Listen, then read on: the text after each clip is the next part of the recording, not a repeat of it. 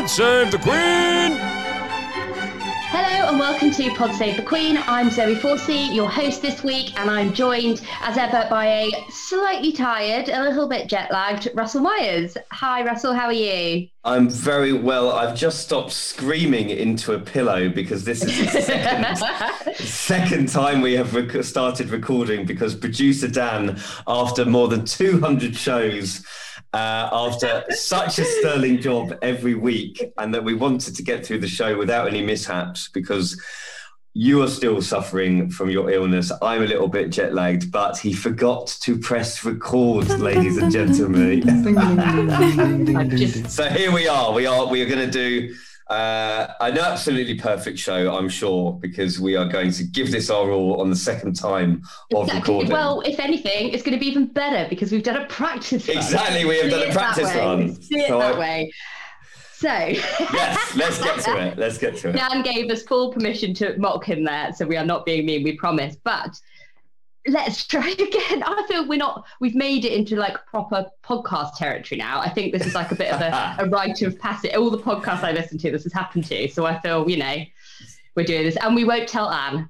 No, we won't. No, no, silence. things, but she's not been here. Omerta code on that one. But yeah, where are we? So- Let's kick it off. Right. So obviously, I was off last week poorly, um, still locked away in isolation, but getting much better. And it was lovely. You got me through of whatever day of COVID I was on. But what really cheered me up was hearing you and the lovely Ian chat about everything from Jordan. But obviously, since then, because Prince Charles is a very busy man, Barbados. How was it? You know what? It was absolutely glorious. Um, I'm sure people won't be uh, too too concerned for us and me moaning that it was very hard work because of the time zone. It was it was uh, we were very very busy, but uh, what a what a place! I've never been before, and um, very very privileged to go. The Barbadian people are some of the nicest around. We were treated so well. Being there everywhere we went, it was a joy to uh, to catch up, you know, with the with the local people on such a, a historic occasion. Of course, Barbados choosing uh, a government that said that they would go, they were true to their word, and they um, they went forward and have made the country a republic. So essentially, ditched the the Queen as head of state after uh, you know 55 years after the country became independent, and uh, you know severing centuries of um, of British rule. So a real big big occasion. But uh, Ian and I are going to give you a little bit of uh, a flavour of what had happened with uh, with Prince Charles over the last few days, and uh, I think we're going to drop that into the show later. Brilliant. Yes, definitely. And also, there was a lovely message from the Queen as well, because it's one of those things of I was thinking, it's like, is this a bit of an awkward day? But I think there, you know, wasn't. And there was a lovely message from the Queen as well, and they shared some photos of her and Prince Philip there on trips. Um, I think her first visit was in. Well, she definitely visited the picture she showed was from uh, 1966. So obviously, kind of highlighting the, the length of time that they've had with that. So very excited, and I think a, a new new solid pal that you can add to your list, isn't there, Rihanna?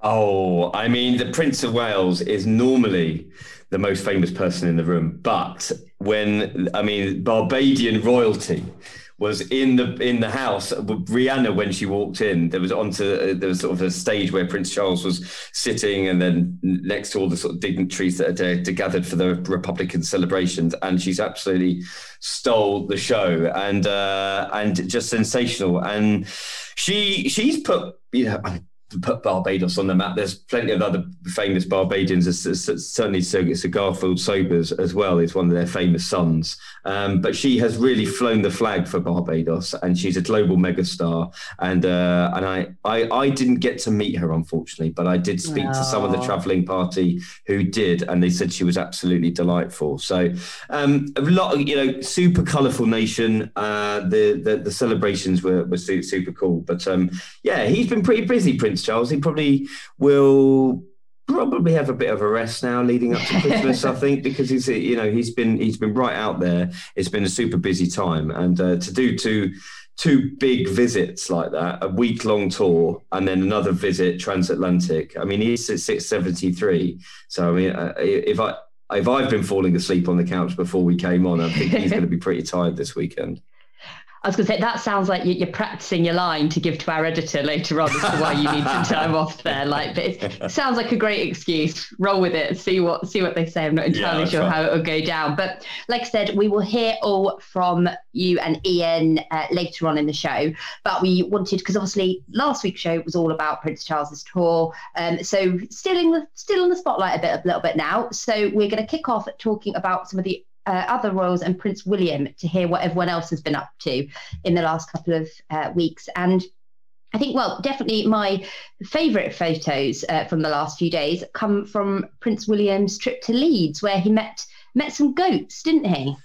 Well, he wasn't just meeting goats, but he was pictured with them. I mean, it's extraordinary. I mean, they talk, they say never work with children and animals, and he was working with both of them uh, during the week. Now, the engagement Hang on, to... before we start here, something you mentioned earlier, which we can't leave out on this one. Not just goats, mini goats. Mini goats, indeed. Mini, uh, not even not just a mini goat, a mini goat called Hercules. He must be. Her- he oh, may... we nearly missed Hercules out of the second recording. That would have been disastrous. He may Sorry, be guys. small in stature, but he is mighty, mighty of name. Now, the reason why Prince um, Prince William was in Leeds, slightly less glamorous uh, than Barbados. I'm sorry to the people of Yorkshire, but he was meeting um, Afghan refugees and members of a charity called Catch. Of course, the, uh, the charity has been going for quite a while, but you know, been inundated with with uh, requests for help after the fall of Kabul in the autumn, and you know, talking to families who has absolutely left their country, everything they've ever known, and had to flee, um, flee the Taliban as they were taking over. So, I I understand Prince William and his team have been speaking to this charity for quite quite a while, but wanted to come to Leeds and to find out what they've been doing over the last few months um, in in in the work since the, the, the fall of Afghanistan and speaking to, to the families, how they found the transition from moving uh, up in sticks and moving at a moment's notice and then pitching up in the UK and the sort of dual aspect really of what's been going on. So they've got to, you know, I think it was sort of, um, they, they, they were talking about trying to involve them in the communities and getting the communities to involve them within uh, within the local pastimes as well. So really, really interesting. Interesting to see the work that's being done. And uh, and yeah, you are right. We should try and find that picture of the of the goat and put it on the uh, on the Instagram because it's it's extraordinary seeing this little goat just walking along one of the playgrounds. It was, but obviously it's such an important important event and great to hear much so much more about it. I admit I didn't know too much about this charity before reading up on yesterday's engagements, and it was fascinating to hear so much about it, and also great to see how loads of different organisations and businesses in the area have all come together uh, to help these people out. Um, and another engagement for William this week, which I found particularly moving, was when he met emergency responders Will and Chloe, um, who shared their experiences obviously work emergency frontline responders work in very difficult situations and you know see and hear lots of things and hearing about their how that impacts their mental health uh, which i think is something that's perhaps not given as much attention as it should be. So it was really interesting and quite moving to hear william learning more about that yeah, I mean, it's the, uh, the the not so snappy titled Royal Foundation's Emergency Services Mental Health Symposium. I mean, I still don't know what a symposium was, but you know, I'm I'm I'm certainly not mocking it because it's a fantastic initiative, and I think something that William has spoken uh, of before. He's you know he's spoken of uh, his trauma of seeing and witnessing um, road traffic accidents when he was a, a, pilot in the air ambulance service, and especially.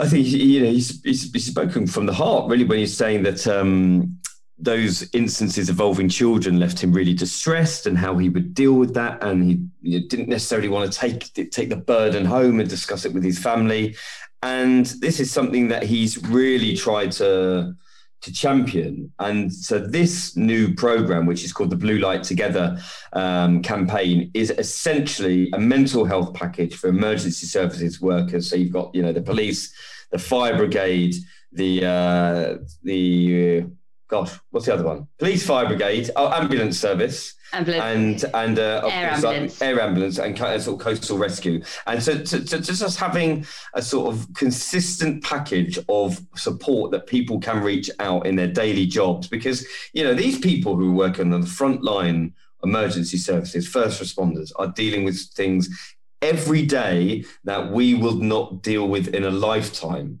And so the stress and strains of that uh, job uh, can really, really affect their mental health. It can affect the people that they live with, their loved ones, that can see them really struggling at times if they're not being able to talk about it in the workplace. So a fantastic initiative, something that is really um, going to change you know hundreds if not thousands of people's lives and their families of uh, of being able to, to to reach out in times of trouble and and you know William made a speech at that event. Uh, and I think it really helps when he speaks personally about events.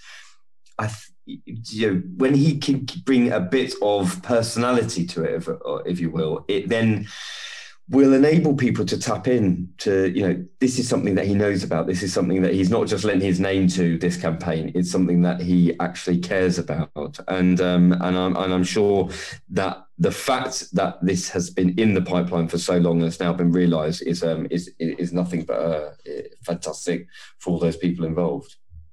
Definitely. So, two really powerful, really important projects that uh, William has been out and about raising awareness of this week. Um, but on the other side of things, we also had the second part of the Princes and the Press documentary, which is the BBC program um, that was there was obviously lots of chat about in the lead up to. There were lots of reports that the palace really weren't happy about the fact they didn't get a preview for it. I know that uh, you and Ian spoke about the first episode last week. Uh, the first episode discussing kind of earlier events and the kind of uh, the two princes earlier relationship with the media, that Monday's program focused more on more recent events, uh, particularly around kind of Meghan Markle and uh, Kate Middleton when they both joined the royal family and the events afterwards, um, as they became obviously the Duchess of Sussex and the Duchess of Cambridge. What, as someone that is very much involved in, you know, putting together stories about the royal, speaking to sources, speaking to people at the palace. What did you think of the second offering? Well, there had been an awful lot made about um, this program over two parts, and we'd had you know headlines screaming that the palace were furious that they were you know, calling the lawyers in that they were going to never speak or deal with the BBC again. Uh, the, the language used was a speak of a tri-household agreement between the three, um, which is Buckingham Palace, the Queen, Prince Charles, and Prince William. And so uh, that they that they were you know swear to, they'd all sworn never to work with the BBC again um, because they hadn't been given a proper right of reply. Now, I think that this program didn't land any dents whatsoever. Um, I was quite disappointed at the second version of it, to be honest, because it been promised much about briefing wars between the two uh, two brothers. Obviously, William and and Harry. We've spoken extensively. People will, will well know about the fracturedness of uh, their relationship. Um, but it, it just didn't really seem to land any killer blows. There was no smoking gun about how there was briefing wars. There was a there was a bit about Harry and Meghan um, that people who only have a passing interest in the royal family may not have been aware of of when they sort of decided that enough was enough. And I think that the turning point for them was when uh, Meghan was pregnant and then went on to have baby Archie they felt that they weren't willing to sort of tread the path that had been trodden before them, you know, standing on the steps, taking picture of uh, mother and baby that the Cambridges have done before of the you know, steps of the hospital. They didn't necessarily, they didn't want to share the details of the godparents. They didn't want to do a photo call. And then the you know, the other side of the coin, which was eloquently put um, by some of my colleagues in the in the program, was well, you know, essentially, if you want to live in a palace, if you want to you know travel around and living in luxury, uh, then you've got to try and just be part of the system. I think, and there are a lot of people who care about these things. A lot of people around the world who are um, very interested in them. And it, is it too much to give? Well, they personally thought that it was, and they thought that they would be better out of the institution. Now, I think the program, or certainly some of the coverage about the program, had promised to sort of reveal you know, the tawdry aspect of the palaces briefing against each other, and that led to the brothers not trusting each other, and there were people briefing certain chosen journalists about what happened, um, and that just simply isn't the case.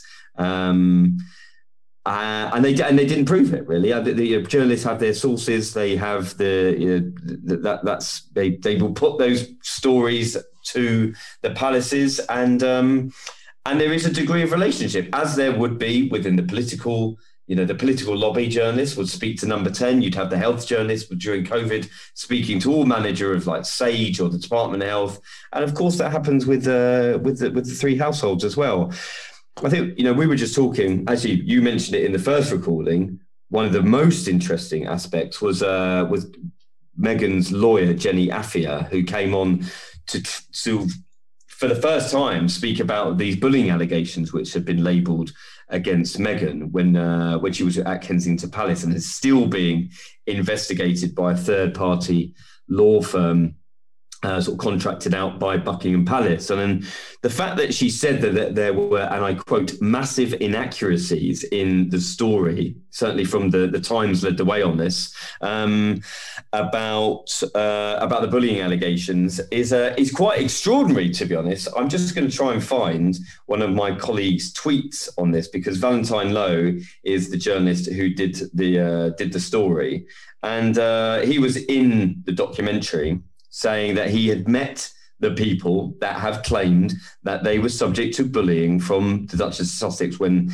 they were in uh, when they were in employment at the palace, and he um, he said that they had you know they suffered psychologically from this. So he was in no doubt that they had happened. He knows these people as I, as do, do I, and we've worked together with them. Um, uh, I'm just going to quote from his tweet that he put out yesterday. He said, So, Meghan's lawyer, Jenny Afia, said on the BBC that there were massive inaccuracies in my Meghan bullying story. How odd. Perhaps she would care to let me know what they are. And I think that that was possibly with the biggest pitfall of this this, um, this BBC program because they allowed gave her a platform to say what she said about the inaccuracies. They, they were talking about the the, uh, the description or the definition of bullying, which I found utterly utterly bizarre. If you if you are having to describe the definition of bullying to someone, there's obviously a problem somewhere down the line, and you you're trying to sort of split hairs on how people have been made to feel in their employment. Now we don't know what is going to happen with uh, with that investigation. I'm sure we will find out in due course, and there will be the appropriate action from Buckingham Palace because that is what they've said that they will do. But in terms of the program, um, not too sure whether it shone a light on anything we didn't really know, but uh, that was probably the most interesting aspect of it for, for me, I suppose. Um, one thing, obviously, for Russell and I, and from Ian as well, who spoke about it last week, we know this world. We're part of it. You know, obviously speaking to sources all the time, both in terms of role, but just gen- generally as journalists. So for us, maybe it wasn't quite as new, perhaps, as it was for people outside of our little media bubble. So we'd love to hear from listeners to find out what you thought of it um, and if there were any parts that really stuck out for you. Now, we are in December now, so I think I can talk about Christmas without anybody shouting at me. Have you got your decorations up yet, Russell? No, I, I, it's far too early. I mean, when do people put the? There was talk of people putting trees up in middle of November. Well, I was going to say, according to my Instagram feed, I think me and you are the only people without really? decks up yet. Yeah, oh my done it. gosh, this is crazy. I mean, probably probably next weekend. Is that? I mean, are we, are we well behind the the the, uh, the curve here? I think that's normal time, but I think everyone's just feeling very festive this year, aren't that's they? Fair um, enough. Listen, I'm not. I haven't got yeah, I think I'm going to do. It's going to be one of my first jobs when I'm when I'm free from isolation. Will be to go and get a tree, but I don't think I'd have it up anyway yet. A bit later on. Well, I'm going to a grotto on Saturday with my daughter, so I will. Uh, I'll probably get into the Christmas spirit after after the weekend. Very nice. That'll be very exciting, and we look forward to hearing all about that. yeah, but my, me and me and Christmas cheer don't go hand in hand. But, uh... I'm shocked by that. I'm absolutely shocked by that. You seem so festive. But one place that is looking a lot more Christmassy than our homes, by the sound of it, is Windsor Castle, as they have put up their Christmas decorations. And I don't have you seen the photos yet? I did. They look beautiful.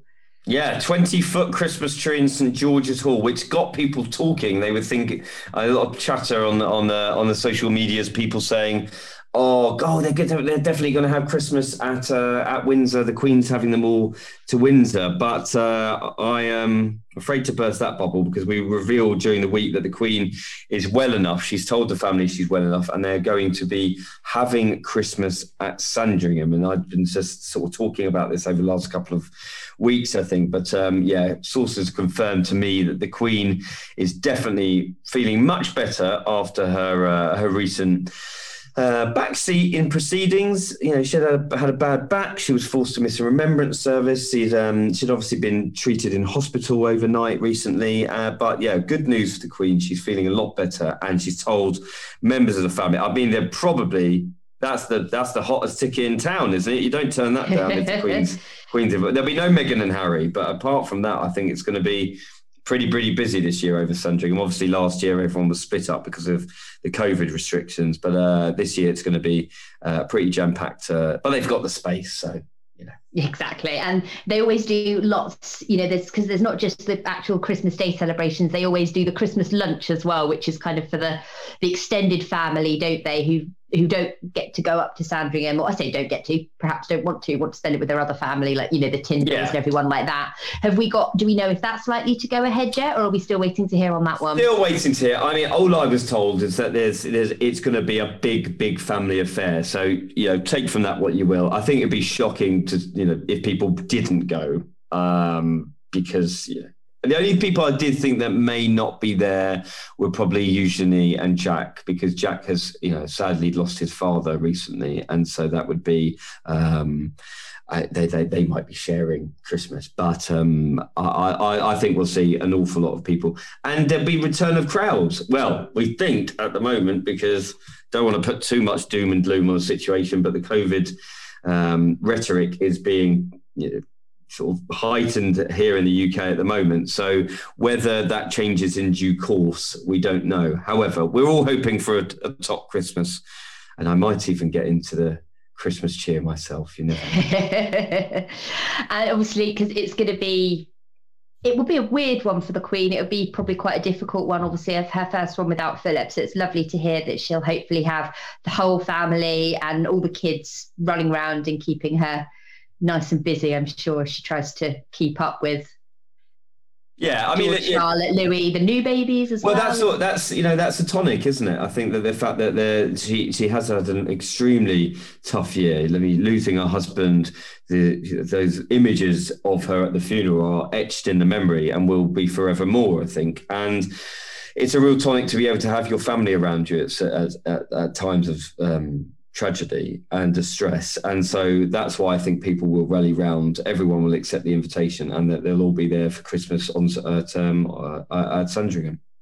And we will be speaking lots more about the Royals' Christmas plans and traditions over the next few shows. If anyone has any questions about uh, kind of the history side or what the Royals do at Christmas, either this year or generally over the year and the, the traditions, uh, do let us know and we'll do our best to answer those questions. But I think we've put it off long enough now. So go on. I look forward to you and Ian making me very, very jealous, hearing about sandy beaches. And so, did you get did you get to sit on the beach at all? Did you get to go in the sea? There's I, I can't comment on these on these. Uh, I don't know who's listening. No, we didn't. We were working very, very hard. We were very hard.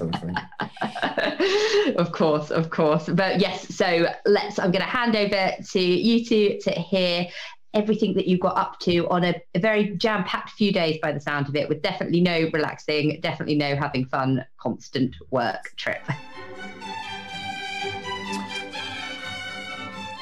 Hello, everyone. It's Russell here, and uh, I'm with Ian Vogler, our very good friend, and we have just come back on different flights. We weren't traveling together, unfortunately, this time, but we have just arrived back into the UK from sunny Barbados, and it was a bit of a shock to the system, I can tell you. And I'm sure there'll be no bleeding hearts out there, Ian, because uh, even though we were working very, very hard, Barbados was an absolutely magical place. And of course, we were there to witness witness history and witness uh, Barbados becoming a republic and um, saying goodbye to the Queen as uh, its head of state and um, and Prince Charles accepting the royal standard as uh, for the last time, uh, going to the country as a prince of the realm and leaving as a as a sort of future head of state. It was all there. There was lots of happening, and um, just uh, give me give me your thoughts. Well, firstly, hello, Ian. How are you feeling after the flight? Well, just just before anyone gets the wrong idea, we, we travelled separately, not because we're like some sort of royal couple who mustn't travel together,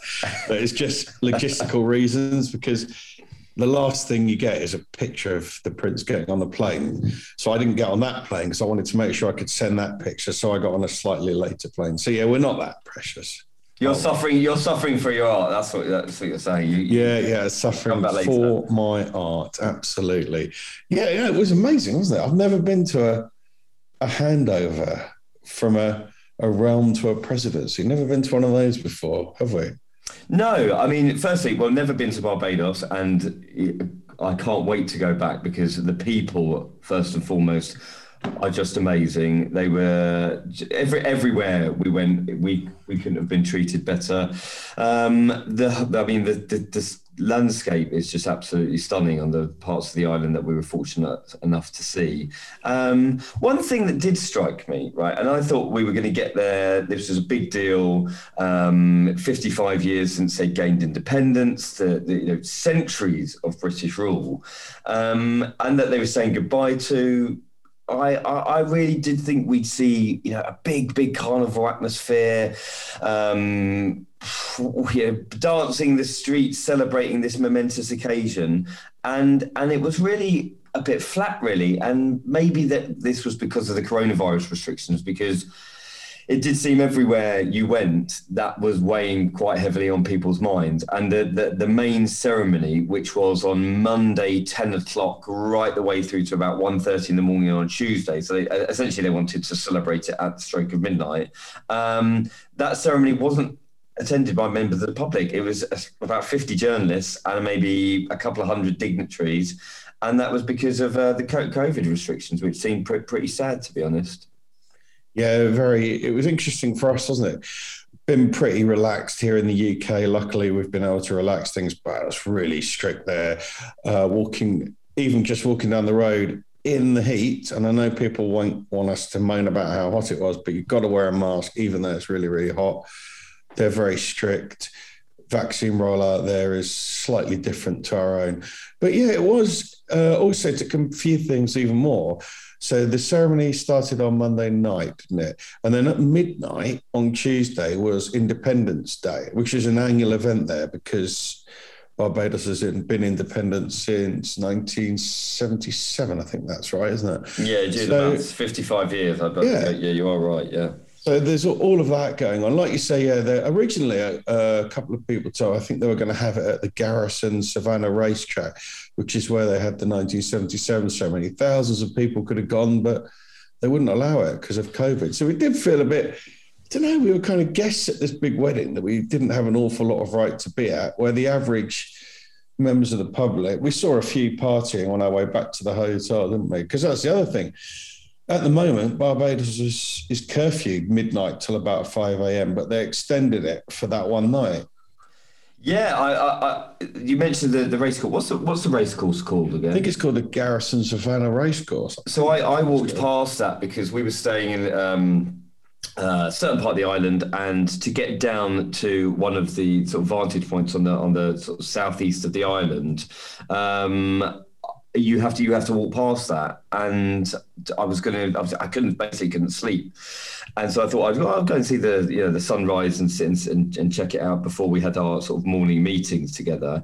And uh, I, I, came across this this race course and i thought well what a fantastic place this would have been to have it. And then when looking about the, the, you know the Independence Day celebrations and the fact that they had planned to have it there, I, I just yeah it was heavy on the heart really because I think some of the people would have really loved to have um, to be able to join in the festivities. But on the flip side, I think you know we tried to speak to as many people as possible, and I, I thought that there would be lots of people sort of saying that this was a you know a fantastic watershed moment in the country's history. That it was great that they were doing away with these you know centuries of colonial rule. But honestly, I, I think you'd be really hard pushed to find people who were really really passionate about uh, or, or, overly passionate about this um, this big change in fortunes. Of course. There were um, there were some protests planned, and the protests revolved around not only Prince Charles being in the country, but the, the wider issue of um, uh, campaigning for reparations from the UK government and the British monarchy because of their role in uh, the transatlantic slave trade. Interestingly, those protests were cancelled just before, uh, you know, sort of hours before the ceremony. Um, and most Barbadians really weren't that fussed. They were saying, well, listen, my life isn't going to change day to day. I don't really see the issue. Um, and so, yeah, that, that was a big surprise. But I think moving forward, um, part of the ceremony, lots of fantastic uh, artists, lots of poets speaking, um, musical artists playing. I think they practice for months and months to be able to put on a fantastic show. And we were certainly treated. Um, what was your favourite part of the? Because I mean, you had a great vantage point being able to hmm. photograph it all. What was your favourite part? Do you think? I think some of those bands at the beginning. I don't know if they're international artists or not, because we didn't actually get a program for that. They were amazing. They were the kind of bands that would, you know, sell a big venue in in England, no doubt about it. So we got to see them. Uh, the dancing was incredible. I had a sneak preview, didn't I, the day before I was watching a. Now I've got to get this right because someone told me it's not called steel drum. I think it might be called a they have a slightly different phrase for it in Barbados, but you know the kind of thing I mean. Yeah. I saw that being rehearsed, and that was all fantastic. So yeah, we got to sort of see all of that. I mean, don't forget as well. Apart from you being there, you're quite well known, and the Prince of Wales, the Prime Minister of Barbados, the current first president. There was also quite a well-known pop star there, wasn't there? There was indeed. I mean, and people were looking. There was a few rumours. There was We, we didn't really know whether this was going to happen, and then there were a few rumours sort of filtering down throughout the day. But uh, you know, everybody, I think everybody who's anybody will know who Rihanna is, and Barbados's favourite daughter, it would seem, at the moment. And uh, and suddenly she appeared without fanfare. She just appeared on the stage, looking absolutely sensational, and part of the wider issue of why she was uh, invited to attend, I mean, such a momentous day in the history of her uh, her birthplace was because she was made a national hero of Barbados, and I think she's done an awful lot. I think the, the prime minister said at the time she's done an awful lot to to put her country of birth on the global map, and uh, and a fantastic honour that she she received over the last couple of days, and she'd uh, attended a couple of events. But from from a picture point of view, I mean, no doubt, you know, Prince Prince of Wales was uh, was looking very fine in his uh, three piece suit or his tailored suit, but uh, to be able to photograph Rihanna must have been quite a treat yeah, it certainly added some uh, some colour to that. They uh, she's so popular; people love to see pictures of her, like you say, and uh, that brightened it up. There was, of course, I don't know who got the bigger fanfare from the crowd. Was it her or was it Gary Sobers, Barbados's probably most famous person? Controversial between the two, but he was also there. He got a massive round of applause, didn't he, from the from the crowd? Yeah, he did. It was. I mean again, this this kind this kind of event, we we, we were front front row. It was a pr- real privilege to be there. Some of the artists.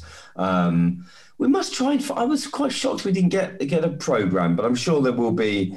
Um, sort of, we'll be able to find out who the artists were, and I'll, I, and I'll, I'll, I'll try and post some of the things on the pod Instagram to be honest, because a real. I mean, we were there for four hours. It was it was it was quite a long ceremony, and even speaking to to, to some of the dignitaries, have been pra- practicing for months and months and months.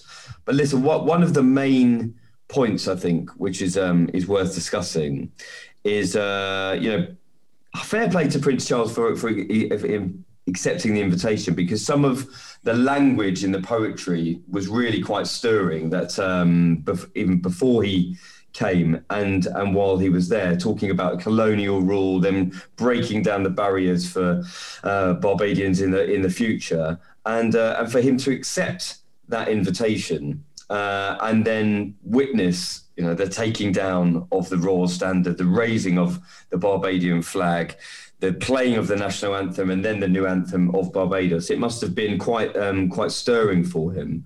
And uh, and what does it mean for the monarchy? I suppose there are there are obviously questions going to be answered asked in the in the next few months because there's another 15 realms that uh, that still have the the Queen as their head of state, and um, and who will be the next potentially to make such a leap of faith as be- becoming a republic. Certainly, the Australians have had those conversations, and um, you know we might be finding our way over to Jamaica in the next few months or even a couple of years if if um, if, if, the, if the government of the day has its way.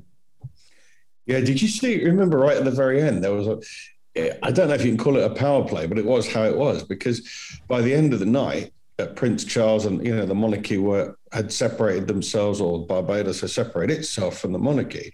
So normally at these events, the uh, the Prince, Prince Charles, if it's a Prince Charles event, if he's the royal there, he'd leave first. He's the most senior person, but he was basically left standing while the president got into her car and left him standing uneasily, you know, for what, about 30 seconds. You can notice that it was different. It was interesting. yeah. interesting. Yeah, I mean, and, and, this these sort of optics are really what matters, to be honest. And I think so Prince, you know, so Prince Charles accepting the invitation, arriving as a pretty, just at the arrival, I thought, and then his departure was really interesting because the both national anthems were played when he arrived and when he departed. Just the uh, national anthem of, uh, of of Barbados playing, and then of course him accept. He was made he was given the freedom of Barbados, and this award is uh, for extraordinary service to the country.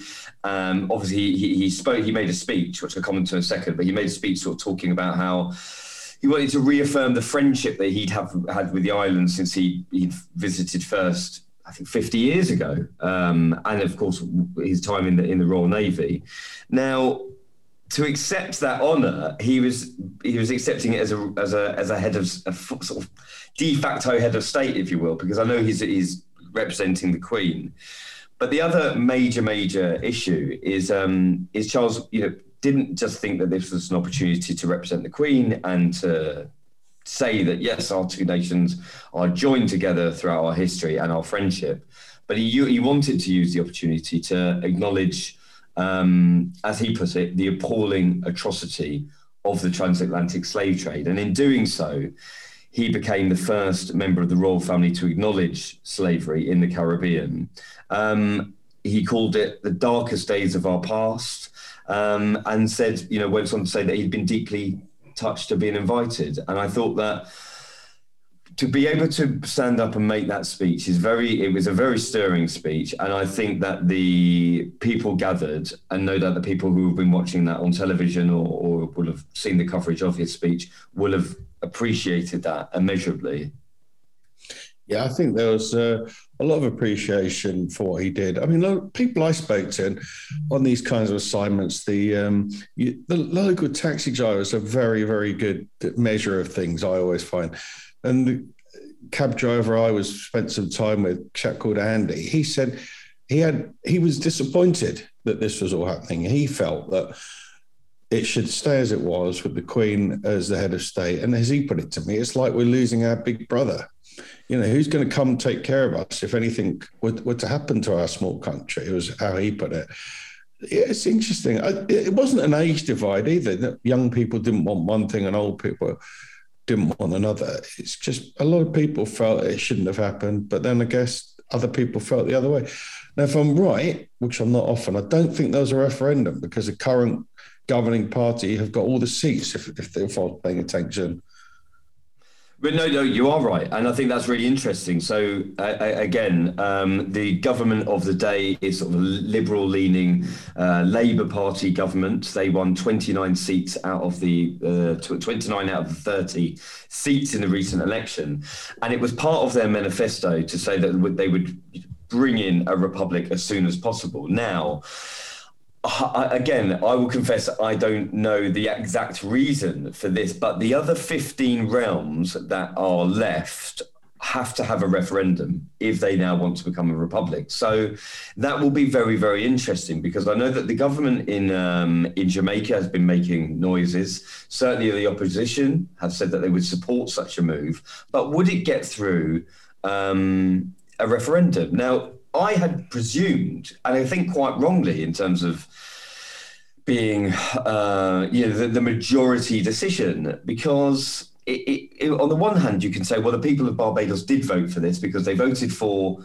that government to come in, and that's what part of their manifesto. That's what they said they would do, and they've done it. I mean, a politician sticking to their word is quite quite extraordinary in the first place. But the perhaps they should have opened it more to you know a yes no vote. Will that happen in Jamaica? Would it happen in Australia? I mean yeah, we often get some lots of messages from our Australian cousins on on the on this um, show, and I'd love to hear because I think that question of republicanism has been asked several times or certainly been muted, um, and it will be very very interesting to see whether that is brought up again after we have sort of a you know a different a different um, era after the Queen has gone. I'm sure it will be, but uh, will the decision be different? I'm I'm not too sure.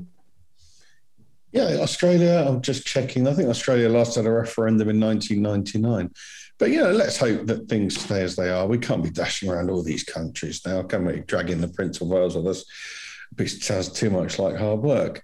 But all in all, met some fantastic people, saw an amazing ceremony. There were a couple of events after that, small visits yesterday. We went to the National Archives where Prince Charles was shown a lot of documentation to do with slavery and uh, shown a picture of himself, which amused him. And uh, then he spent some time with the Prince's Trust, didn't he?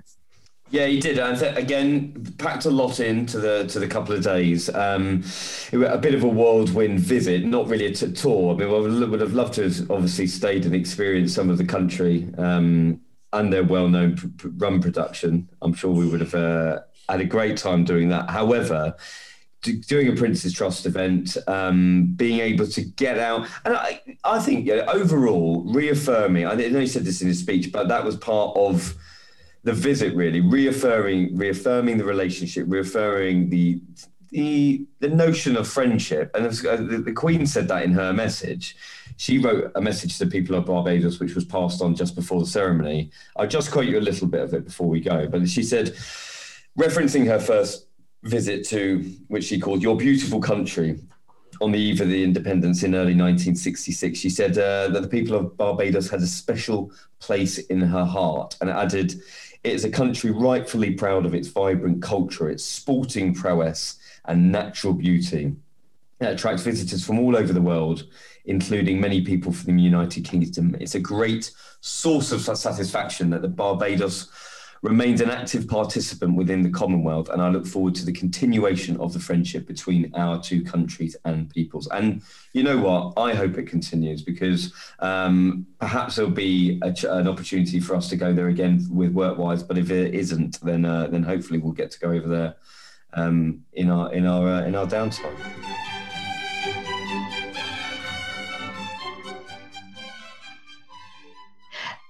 Fantastic. Right. It's lovely to hear from you both on that. And yeah, when I thought I couldn't be any more jealous looking at the photos, hearing about it, I now am. It sounds like you had a great time. Um, and yeah, yeah so it was very it was, quickly, best bit.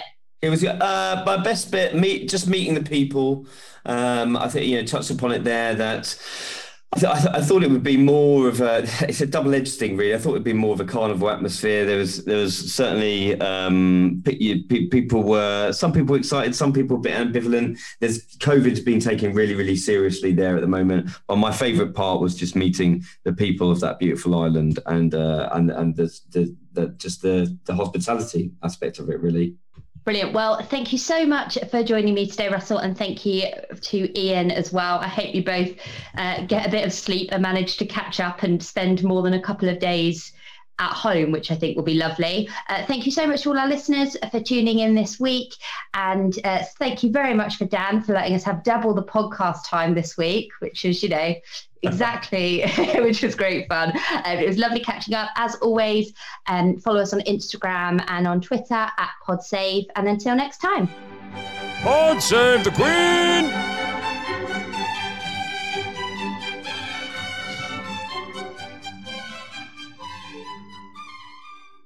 I feel that was a suitable amount of mocking for my mistake. Well done.